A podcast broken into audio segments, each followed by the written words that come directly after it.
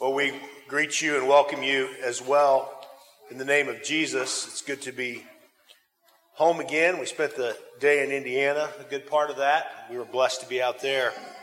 Turn with me, if you would, to John 1. We're going to read some verses, and I'm going to start on about the 43rd verse. There's just a little phrase here I'm going to pick out of this um, account here as Jesus is calling his disciples unto himself and they're turning and following him. Just a little phrase I want to pick out and, and apply it to some other things as well. John 1:43. The day following Jesus would go forth unto Galilee and findeth Philip and saith unto him, Follow me. Now Philip was of Bethsaida, the city of Andrew and Peter. Philip findeth Nathanael, and saith unto him, We have found him, of whom Moses in the law and the prophets did write Jesus of Nazareth, the son of Joseph. And Nathanael said unto them, Can there any good thing come out of Nazareth? Philip saith unto him, Come and see. Jesus saw Nathanael coming to him and saith of him, Behold, an Israelite indeed, in whom is no guile. Nathanael saith unto him, Whence knowest thou me? Jesus answered and said unto him, Before that Philip called thee, when thou wast under the fig tree, I saw thee. Nathanael answered and saith unto him, Rabbi, thou art the Son of God, thou art the King of Israel. Jesus answered and said unto him, Because I said unto thee, I saw thee under the fig tree, believest thou? Thou shalt see greater things than these. And he saith unto him, Verily, verily, I say unto you, hereafter ye shall see heaven open, and the angels of God ascending and descending upon the Son of Man.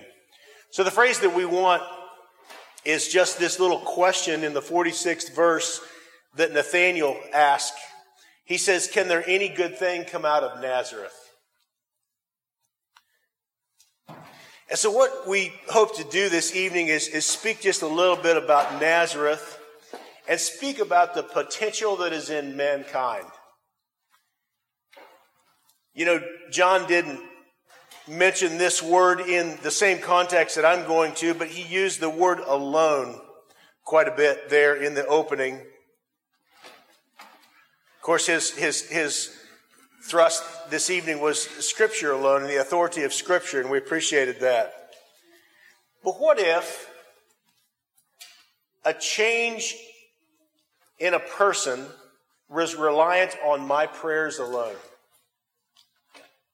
Now, we don't know exactly how God works, and we don't know that that's really could be a true statement, but the fervency that I would pray if I had the opportunity, can you imagine how that would go if I thought or was revealed to me that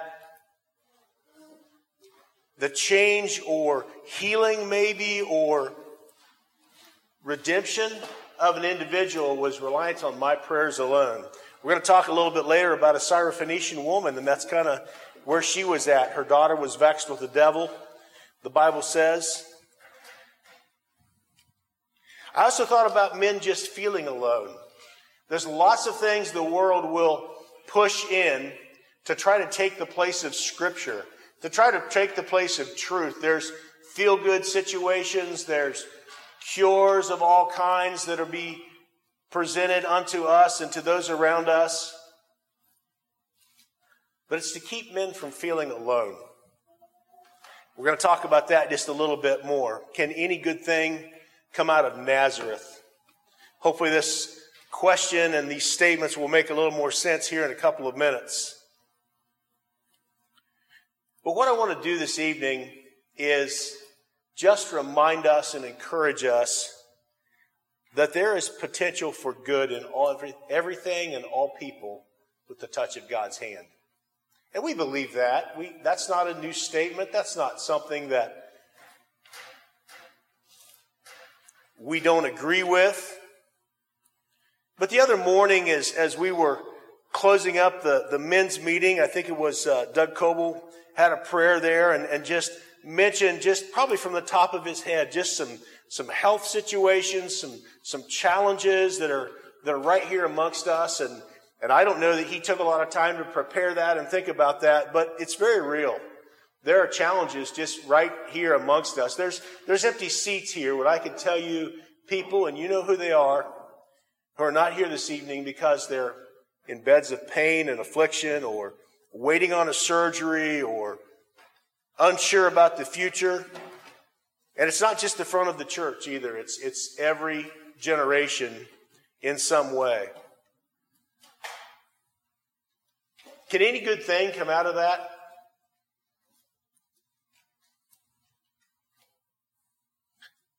See the potential for good with a touch of God's hand. Let's sing hymn number 509. 509. I guess I was drawn here to kind of this thought of the second verse. Maybe I'll read this whole hymn through. It's, it's another old favorite. Um, we're very familiar with it, but the woes of life or taking me is, is, is what kind of drew me to this hymn. And that's kind of what we want to focus on tonight. In the cross of Christ I glory. Towering o'er the wrecks of time, all the light of sacred story gathers round its head sublime. When the woes of life o'ertake me, hopes deceive and fears annoy. Never shall the cross forsake me. Lo, it glows with peace and joy. I think that we read that and it says, Never shall the cross forsake me. And we know that we're really not talking about a piece of wood. We're talking about the man on the cross who has risen again. When the sun of bliss is beaming light and love upon my way, from the cross the radiance streaming adds more luster to the day. Bane and blessing, pain and pleasure, by the cross are sanctified. Peace is there that knows no measure joys that through all time abide. In the cross of Christ I glory, towering o'er the wrecks of time. All the light of sacred story gathers round its head sublime. So, can any good thing come out of Nazareth? Nazareth, of course, is just a city. It was Jesus' hometown where he grew up. We know that he was born in Bethlehem and then moved with his family to this city of Nazareth that he might be called a Nazarene. I want to just make a little distinction here. We read about a group of men in the Old Testament called Nazarites. And that's a little bit different.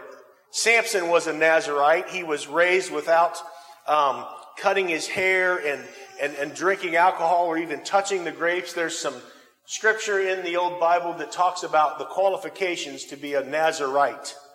And that was a bit of a, a sect, you might say, or a bit of a, of, of a subset of the Jewish culture. But this is just Nazarene. It's just referring to his hometown. It's like saying I'm from New Carlisle or Tipp City or wherever you're from. And so that's what we're talking about. Jesus the Nazarene, not the Nazarite, but the Nazarene. He was from this little town of Nazareth. Just a, a simple beginning, just an humble place. Historians have found they that there might have been a Roman army station in Nazareth. And so maybe that's what Nathanael was referring to here in that Nazareth had, had maybe sold out to Rome at the time. And so the authorities and the, the oppressors, if you will, of the people at that time were maybe stationed in Nazareth. And so it's kind of like us saying, can there, can there be anything sensible come out of Washington, D.C.? Maybe that was the statement that Nathanael was making here, but I like the, the response there that Philip says. He says, just come and see. Just check it out. Come see him with me. Matthew 23, excuse me, Matthew 2, in the 23rd verse, maybe I'll just read that really quickly. It says it's spoken of of the prophets and that he would be called a Nazarene. Matthew 2.23 says, And he came and dwelt in a city called Nazareth, that it might be fulfilled which was spoken by the prophets, he shall be called a Nazarene. There's actually no exact prophecy in the Old Testament saying that he would be a Nazarene. So that's a little bit of a questionable, um, not sure what, what, what Matthew was referring to there when he wrote that, that it was spoken of of the prophets. There's no direct proof of that. But isn't it interesting, and you've heard this train of thought before, but isn't it interesting how Jesus came on the scene in such an humble, lowly manner? He was very relatable, I think, with people. He wasn't born in an ivory palace in Rome or even in Jerusalem. He was just born in the most simplest of manners, maybe not even human, um, or, or optimum for human, being born in a manger, laid in a manger. And so this Jesus, I think that's why Nathanael says, come and see. I don't think he'll knock you over with status or physical prowess. But there's a depth there that we'll learn and we'll find if we'll come and see. And that's the invitation. And so his approach is more one of availability for seekers. And I'm calling us this evening to be that conduit, that prayer warrior that is concerned with the, the challenges of everyday life that our brothers and sisters are going through. Maybe they're even concerned with more than that. There's concern even greater than the health issues of those who are beginning to walk away.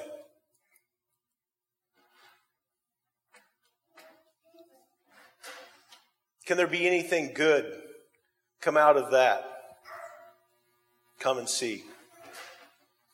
So, my invitation this evening, I'm going to read off some, some places here, and then I'm going to go back and explain them for those of you that don't understand them. But if you're weary of Madison Avenue, if you're weary of Wall Street or Rodeo Drive in Los Angeles, Hollywood, if you're wearied of the Capitol building over in Washington, D.C., or Harvard,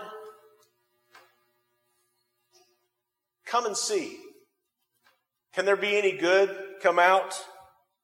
Madison Avenue, that's, that's the, the, the hypothetical source of advertising. And, and that, that part of human nature that always wants more and is consumerism, consumer driven. The same with Rodeo Drive. That's, that's where the stars are in Hollywood.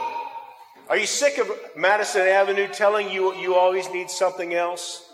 Are you tired of Rodeo Drive? That's, I think, probably, I'm not sure, but I think that's maybe where they, they, they put their hand in the wet concrete. The Hollywood Walk of Fame is right in that area. Is that your goal? I doubt if it is.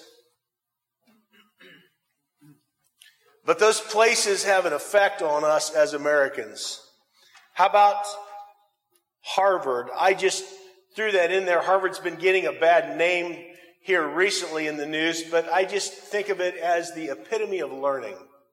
Is that your ultimate? Learning,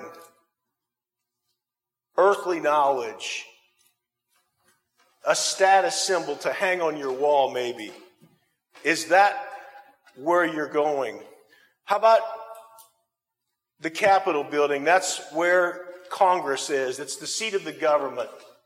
And I know there's a couple of different, there's three branches and they all counteract each other and it's a good system. We appreciate it. But if you think that that's where your salvation in any way is going to come from, you're mistaken. Can there any good thing come out of Nazareth? Come and see. Come with me and just see the way this Jesus interacted with the people that we have record of in the Gospels here. We're going to turn to several of them. But first, I want to talk about how can we see the potential, the good? How can we see that? You know, I'm like you. I get down on my knees at night and, and I, I think of people that I should pray for and situations and, and I, and I realize sometimes later that I've gone a week and I forgot all about that thing that I was said I would pray for.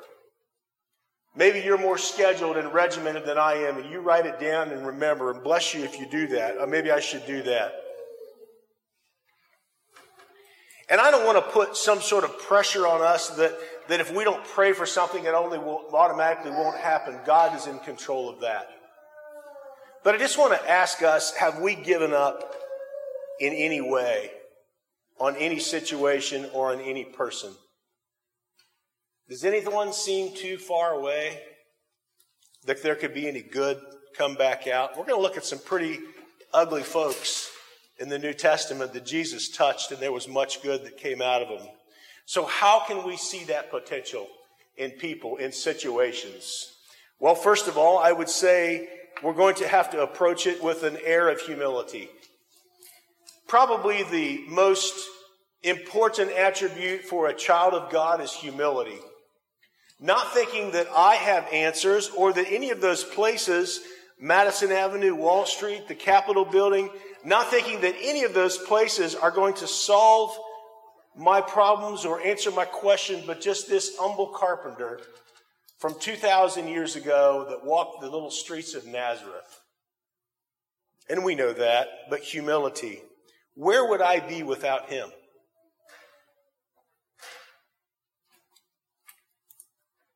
And not just his life that we read about and his death and resurrection, but his personage of the Spirit that is within me, that is guiding me, and his word that's been left with us that we heard about in the opening. Where would I be without that? Can I see myself without a Savior?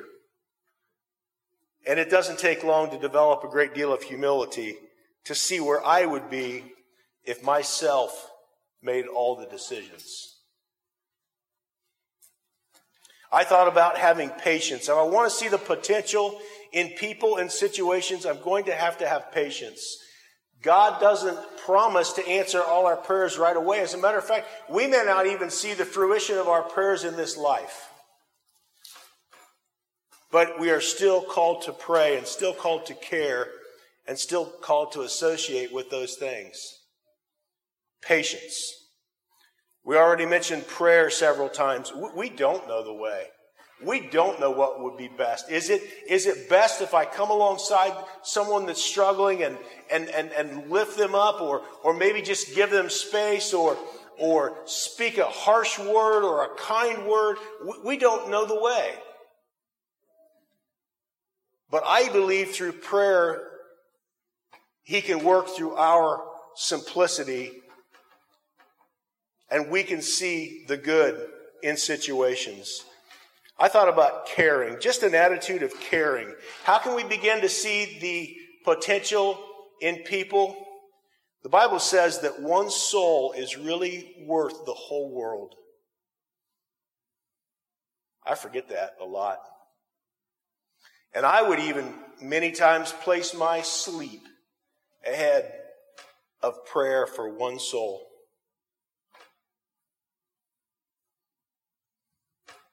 I thought about a group effort. You know, we're blessed here with, with, with full benches many times on Sunday morning, and those that we care, those that we could call at a moment's notice, and they would come in and want to help and want to care for us.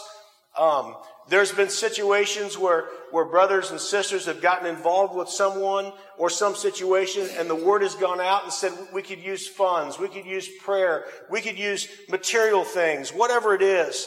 And this group just piles in and, and loves together through that person. Don't take that for granted. You're not alone in these carings, in these situations. There's a group here, and we're called the church to care for one another. And then I'd like to finally, if we're going to see the good, to see the potential, encourage us to widen our scope. Is anything too far outside of his influence that he doesn't care, that he can't touch? We say no. And that's right, we know that. But living that out is what my encouragement is for this evening. Does Jesus care? Oh, yes, he cares. His heart is touched with my grief. When the days are weary, the long nights dreary, I know he cares for me, the songwriter says. So can any good thing come out of sickness? Can any good thing come out of a brother or sister that's, that's maybe at home, maybe, maybe even listening to this right now? And bless you if that's you under the sound of my voice, both in person and, and over the phone line. Can any good thing come out of that? Can any good thing come out of Nazareth? Can any good thing come out of sickness or the effects of aging that we all experience at some level? Can any good thing come out of that? Can any good thing come out of a, an untimely death or a disappointment in a child? Can there be any good thing come out of that? Is it all just wasted in God's economy. Can there be any good thing about a son or a daughter or a friend or a nephew that seems to be slipping away? Can there be any good thing come out of that? Can God redeem that? He can. Can there be any good thing come out of a selfish neighbor or coworker or customer that just seems like everything you try to do to extend love to them, it just seems like it comes back in your face and you just get exasperated sometimes and you think, I will never please this person. And usually I find that I've made some mistakes along the way too, and they've lost trust in me. But can there be any good thing come out of that? Oh, yes, he cares. Can there be any good thing out of having to wait on an answer? You know, a silent heaven is hard to endure with a hurting heart. And I've not experienced this nearly to the extent of many of you, and bless you if you're in that situation. But how long can my prayers endure? That's my encouragement. Can there be any good thing come out of that? There can. And He can make it happen. So the key to something good is allowing Him to work in it. Not only work in the situation as I would pray for that situation to change or, or be converted, to be healed, or, or whatever that is, that relationship to be reestablished.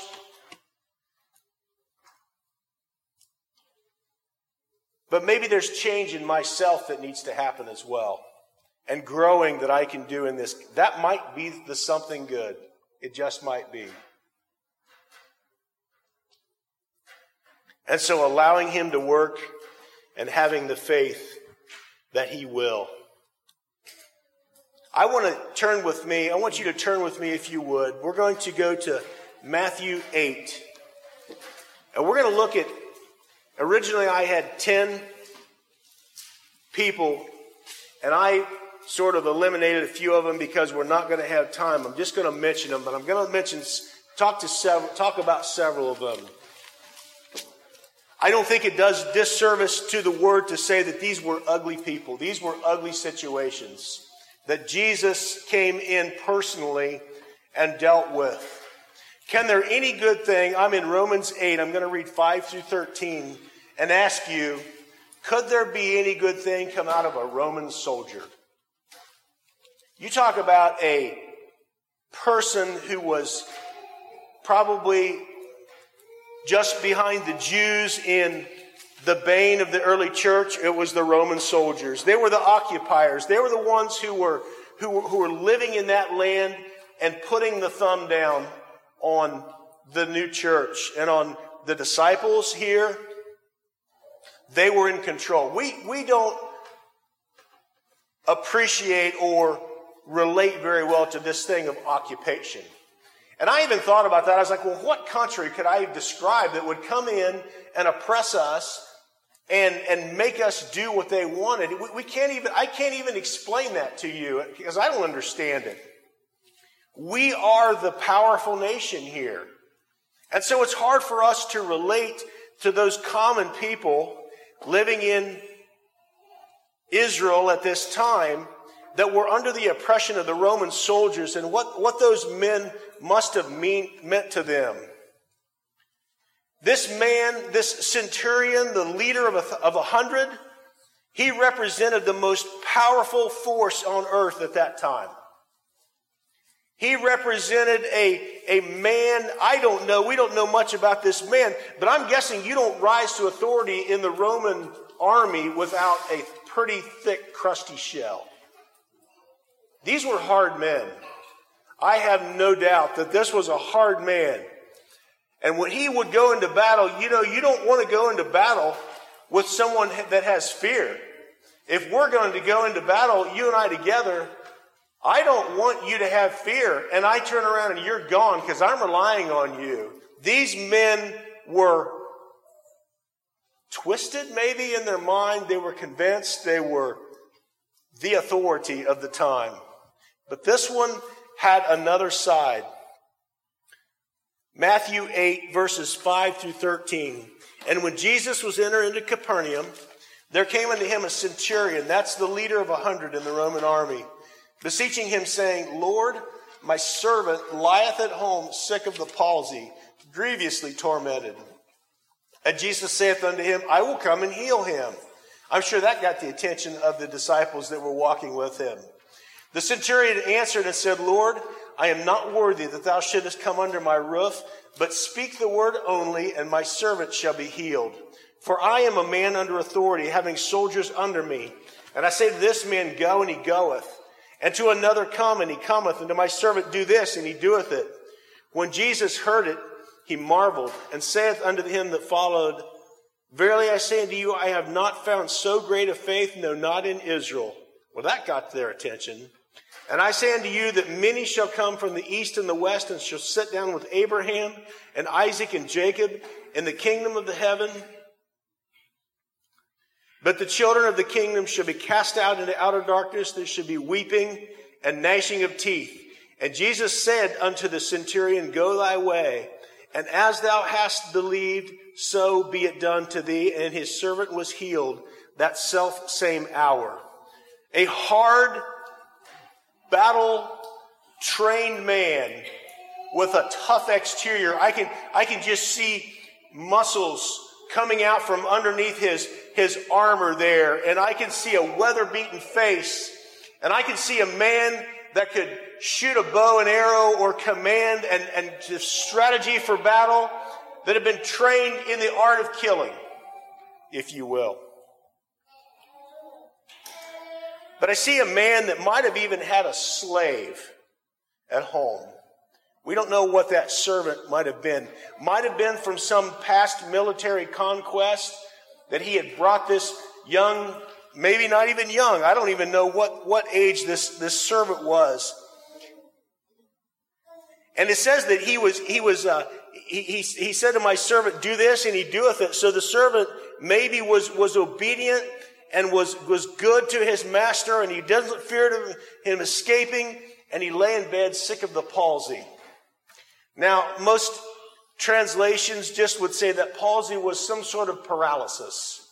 And so he laid in bed. There was another time, you remember how they, they, they took the roof off and they lowered a man down on his bed. I think that was the same sickness there. And so in Bible times, they, they would just label something. They didn't know what everything was. Their, their medicine obviously was not as advanced as ours is.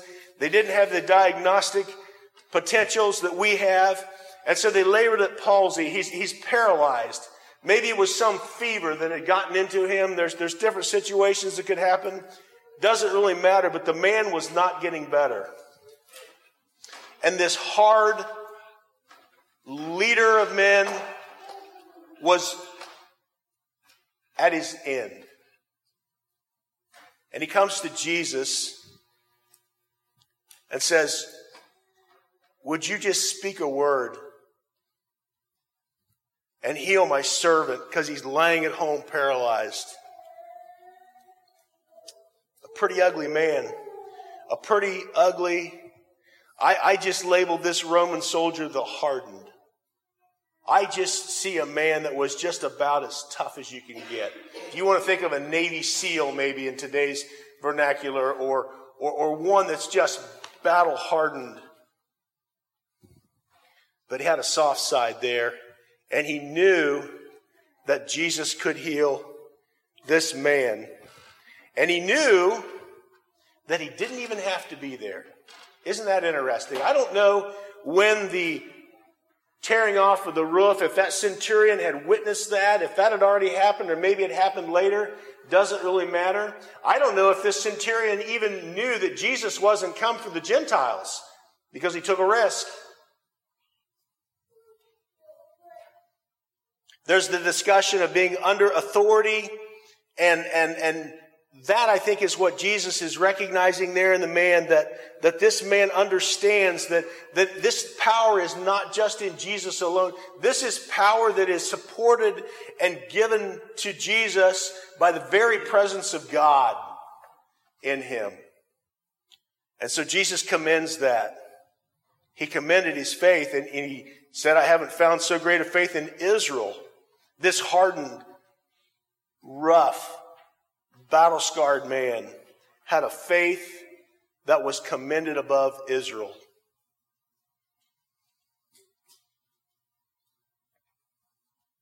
Do you ever feel like you're praying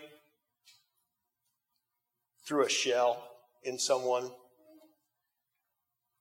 That it just seems like there's, there's no softening. And, you, you hate to pray for something negative to happen to someone, but yet you know that if they continue on the road that they are, that there's just nothing that can soften this tough exterior. Jesus can work with that. I don't know that whacking them with a stick is going to make a difference. I don't know that anything that we do will make a difference, but he's asking us can there be any good thing come out of that tough exterior? That Roman soldier, that hardened heart? Come and see. Come and see. The next one we want to look at is the Syrophoenician woman. Turn with me to Matthew 15. We're going to read a few verses about this, this woman here. I, I think you'll notice that as we're, we're, reading through these things, we are not talking about the, the heights of society in any ways. We are not talking about the people who could have paid Jesus to help them. Maybe there were some of those there, and maybe there, you know, that we, we read about others being healed, and we don't know what all that entailed. And, and, but we read about the extreme. Maybe that's all that was recorded. I don't know. But I want to read about this Syrophoenician woman. And what's amazing about this woman, and the lesson we're going to get from this woman, is that don't give up. She was rejected. She was rejected by Jesus.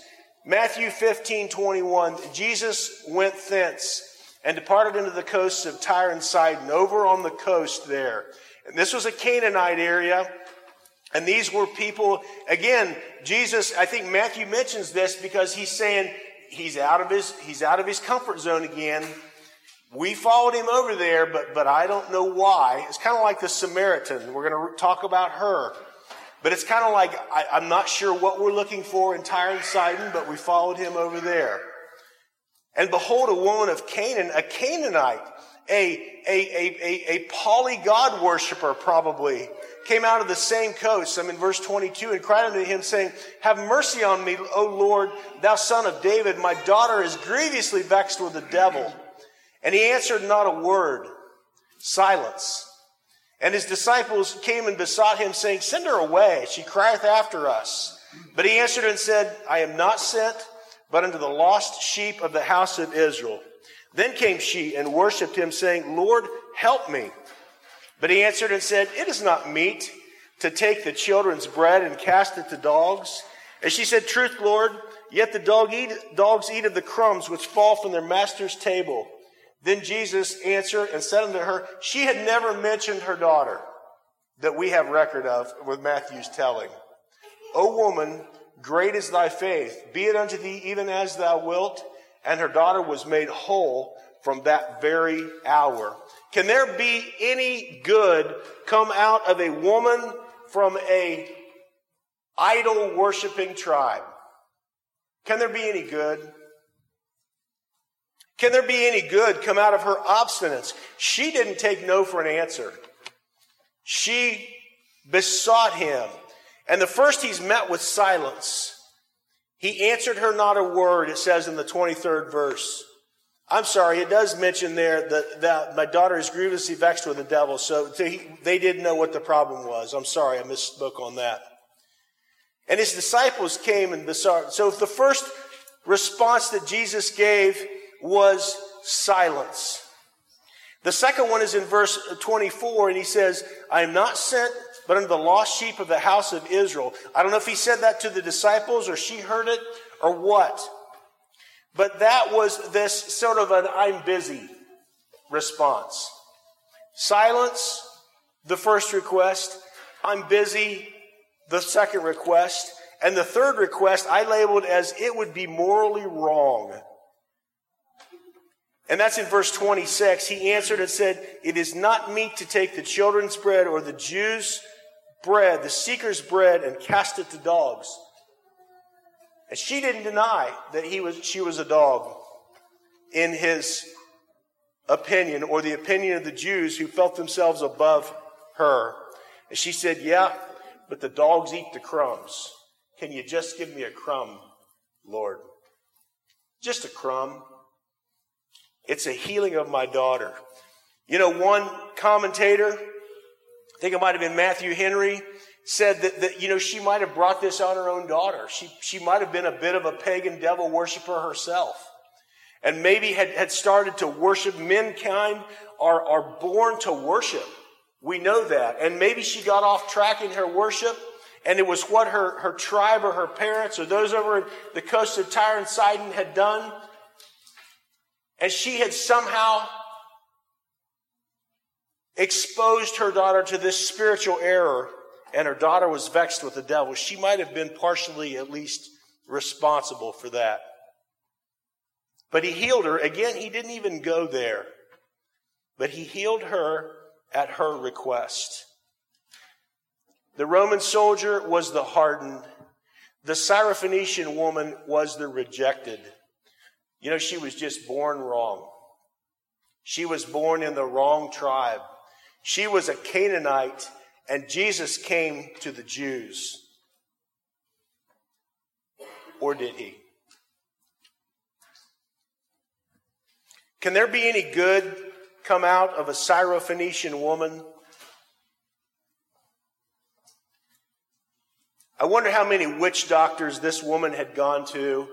I wonder how many alternative sources she had tried to have this daughter healed. I wonder who all she had prayed to to have this thing taken away. But she found the one who could heal. And he commended her faith as well. He says, Great is your faith in verse 28. Be it unto thee even as thou wilt. And her daughter was made whole from that very hour. You know, this woman was rejected. She was just born wrong. And I just thought, you know, with, with mankind and, and with myself, it just seems like we get to the end of our rope. And that's, a, that's an analogy that just says that, that there, there's nothing else to grab onto and we're looking for anything else to grab onto. And unfortunately, that's sometimes when we reach for Christ. And I wish it wasn't that way. I wish I would reach for him along the way and let go of the rope quicker.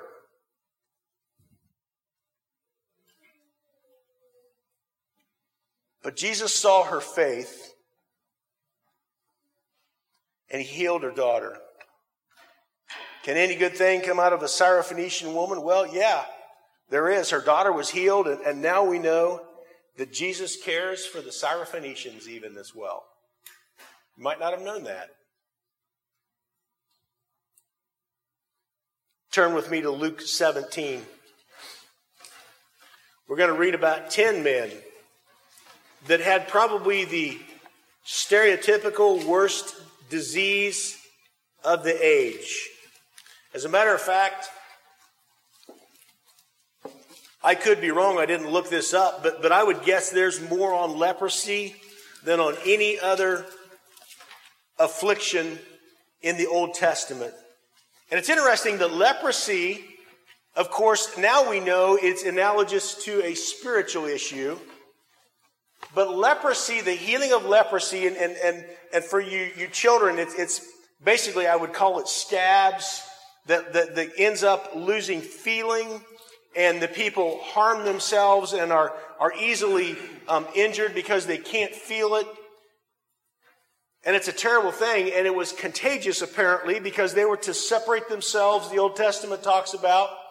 But interestingly enough, with leprosy, when they felt like they might be getting healed, they weren't to go to the doctor or the hospital or anything like that. They would go to the priest. Interesting.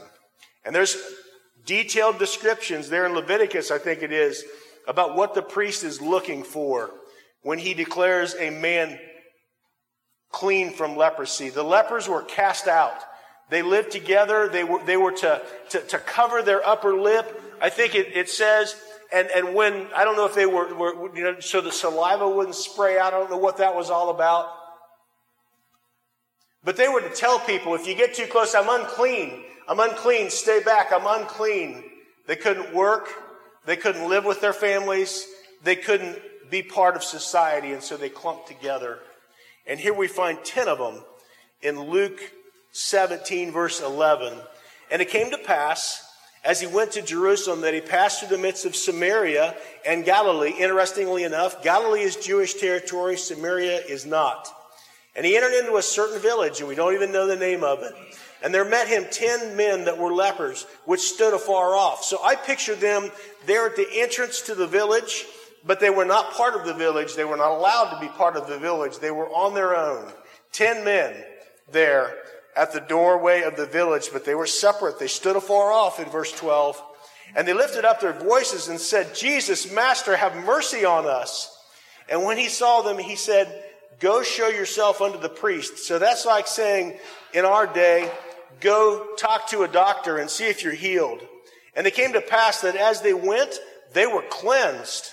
And one of them, when he saw that he was healed, turned back and with a loud voice glorified God and fell down at his face at his feet, giving thanks. And he was a Samaritan. And Jesus answering said, Were there not ten cleansed? Where are the nine?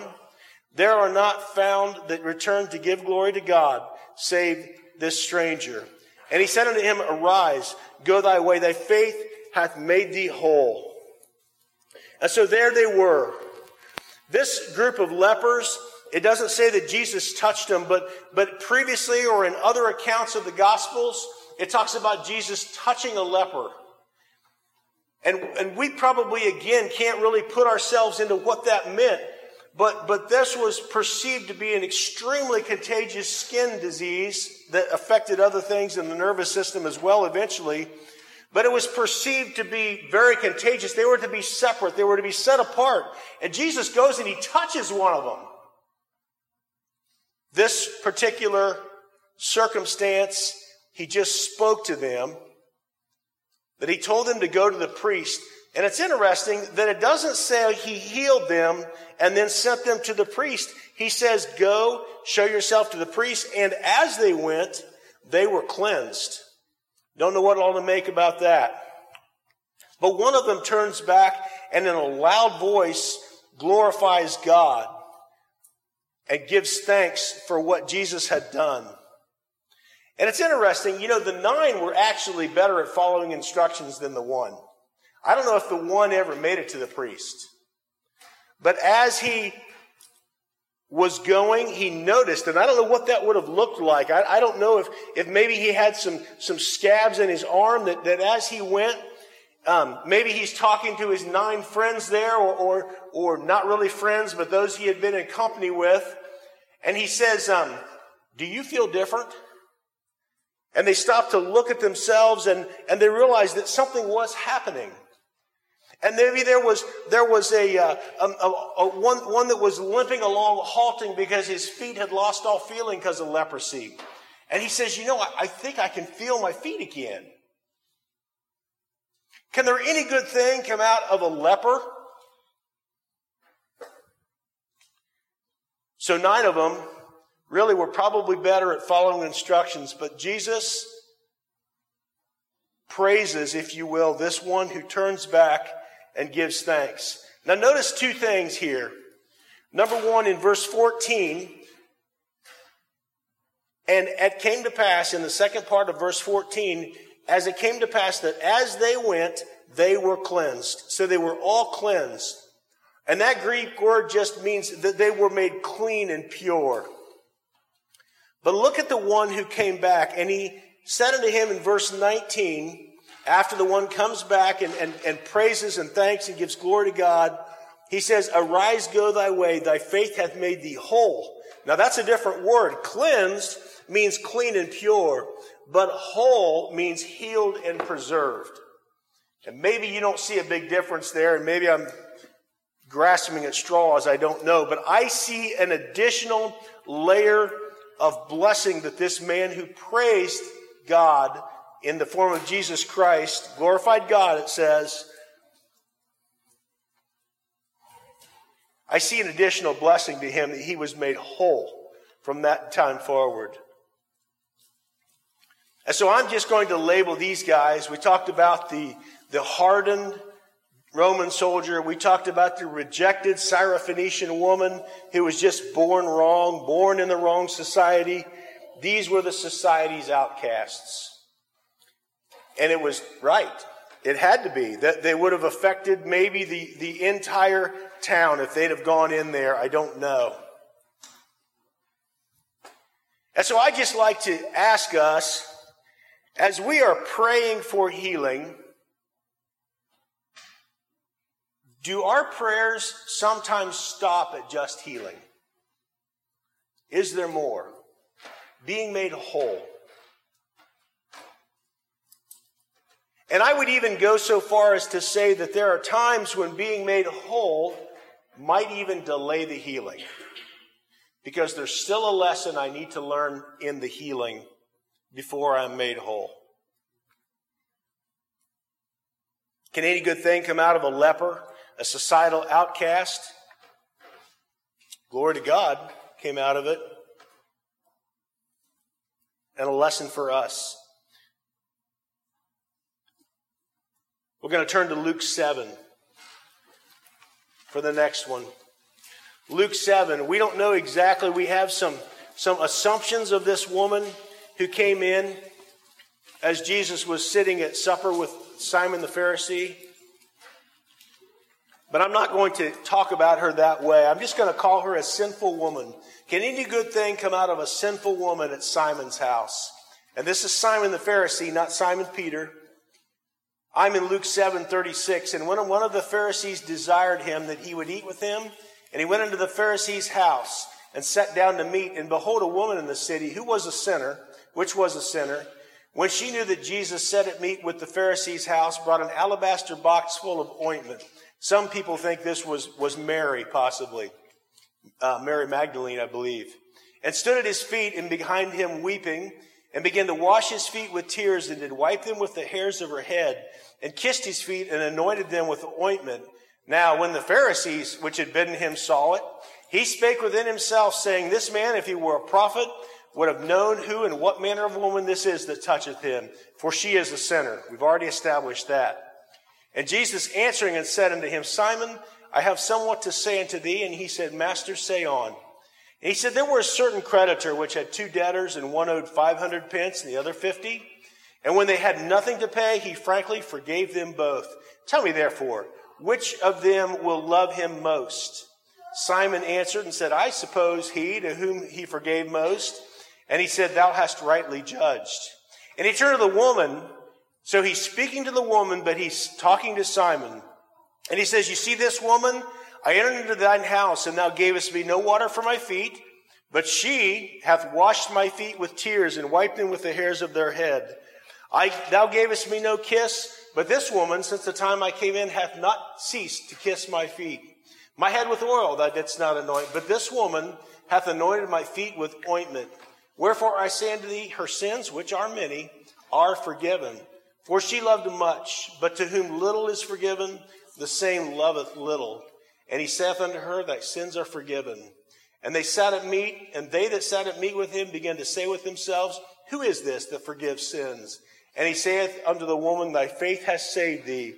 Go in peace. Can any good thing come out of a woman that is a sinner? Now, it's, it's established that everyone knew she was a sinner. And I don't know, maybe it was a small town and maybe her reputation was, was strong. Maybe there was some sort of a physical um, mark or, or something in her appearance that, that, that says that she was a sinner. And you, your mind can wonder exactly what she was. But everyone knew that she was a sinner, and there's no even question of that. But have you ever wondered, have you ever wondered why this woman came so unprepared? She didn't bring a water, she didn't bring a towel. She had to, to, to, to wash Jesus' feet with the tears from her eyes and wiped them with, with she didn't even use her, her, her skirt or her garment. She used the hair of her head on his feet. Now we've seen pictures and scenes of this where there would be sort of a, of, of a reclining couch. And maybe the food was sort of in the middle of this big circular couch. And they say that this is how the disciples and, and the, the, the, people of that time would have eaten. And so the way they talk about it, or they, they talk, they, they picture it is that, that Jesus maybe was there. Let's say he was resting on his right, or excuse me, on his left elbow, reclining on this couch with his feet out here to the outside. And Travis here is, is, is in the seat of where Simon is, and his feet are out this way, and so forth. And so this woman kind of sneaks around the back as they're reclining on these couches and, and they're, they're, they're, they're, they're using their free hand to, to, to eat from the food there. And their just heads are close together right around the meal and their feet are in the outside. And the woman sneaks in. She wasn't invited into Simon's house, but there she was. But she was unprepared. I wonder if she had come there for the anointing and was overwhelmed with the presence of Jesus. And suddenly she said, I, I, I can't anoint his feet like this. I've got tears streaming down. And, and, so she just, in some way, she, she, she washed his feet right there on the spot. And I would also say, and maybe this is a, um, stretching a little bit and saying something that the scripture doesn't, but I would say that she had already repented before she came. Number one, she was coming in to anoint Jesus' feet. Number two, her sins were many, but she had been forgiven them, and so she loved much, it says. But there she was, unprepared, and was just overwhelmed with emotion at Jesus' feet, and so she just did what she, what she could. And Jesus uses that situation to teach Simon the Pharisee a parable. And so I'm labeling her the invisible one. Now, everyone knew she was a sinner, and everyone maybe knew her from town. But do you have people in your life, for whatever reason, are invisible? Maybe they want to be invisible. They're, they're, they're shy. They're not outgoing. They don't enjoy meeting people. They're, they're not talented in, in many ways. And, and so they just want to be invisible. They just want to be on the outside. They just want to be in the background. Maybe that was what this woman represented, but Jesus cared for the invisible. Could there be any good thing come up from a sinner in Simon's house? No one is unsavable, and no one is beyond the care of Jesus.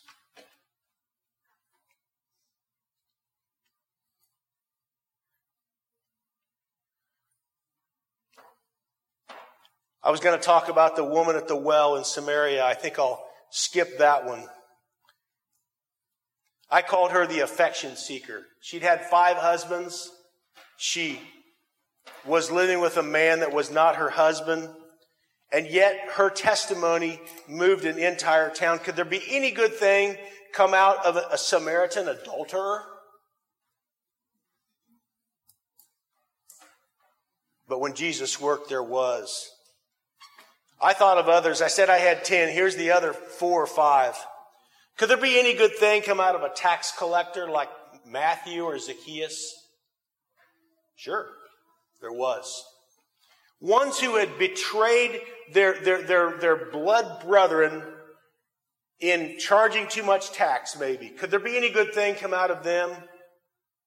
But Jesus touched them. Could there be any good thing come out of a common fisherman like Peter or Andrew? Yeah, there's a lot of good that came out of Peter and Andrew. Could there be any good thing that come out of a political fanatic like Simon the Zealot? And you know, I think it's interesting, probably the biggest credit of Simon the Zealot is we don't read about him. This was a man, I think, that was so zealous of, of the Jewish society that, that he, he had been trained to, to go to war, if you will, to protect the temple, maybe. I don't know exactly what they were zealous over, and it doesn't really matter. But this was a man that was used to getting his own way and exerting force. And we don't read a thing about him. Was there any good thing when Jesus called a zealot to follow him? Yes, there was. Was there any good thing that could come out of Pharaoh's right hand man down in Egypt? We know him as Joseph.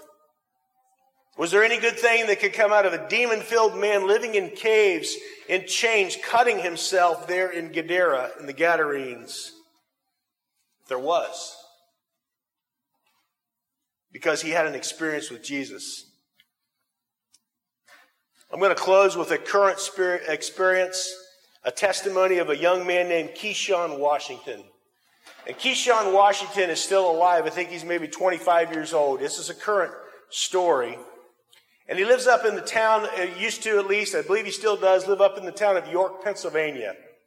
And there were some, some Mennonites that had moved into downtown York, Pennsylvania as part of a, um, a, a, a inner city outreach, if you will.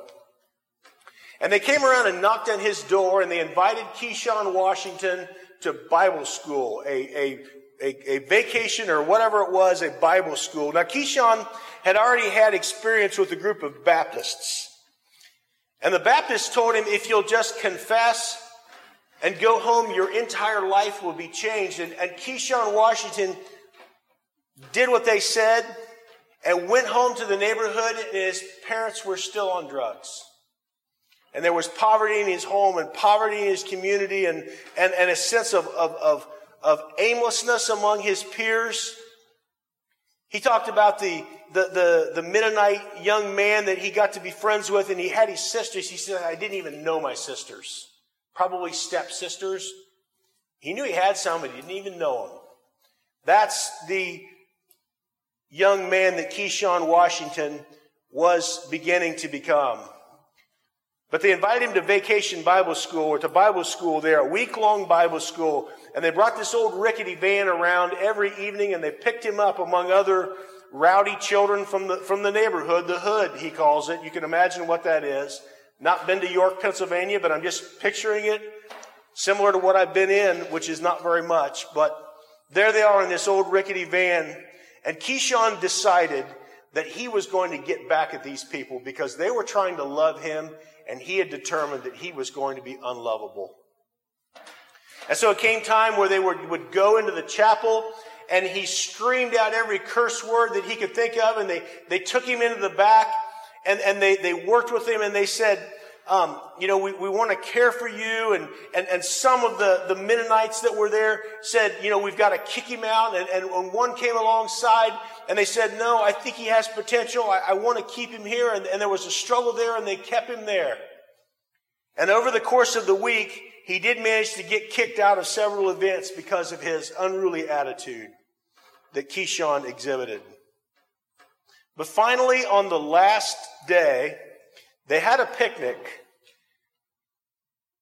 And the Mennonites that were there were right in with the children. I think Keyshawn was 14 years old, maybe at this time.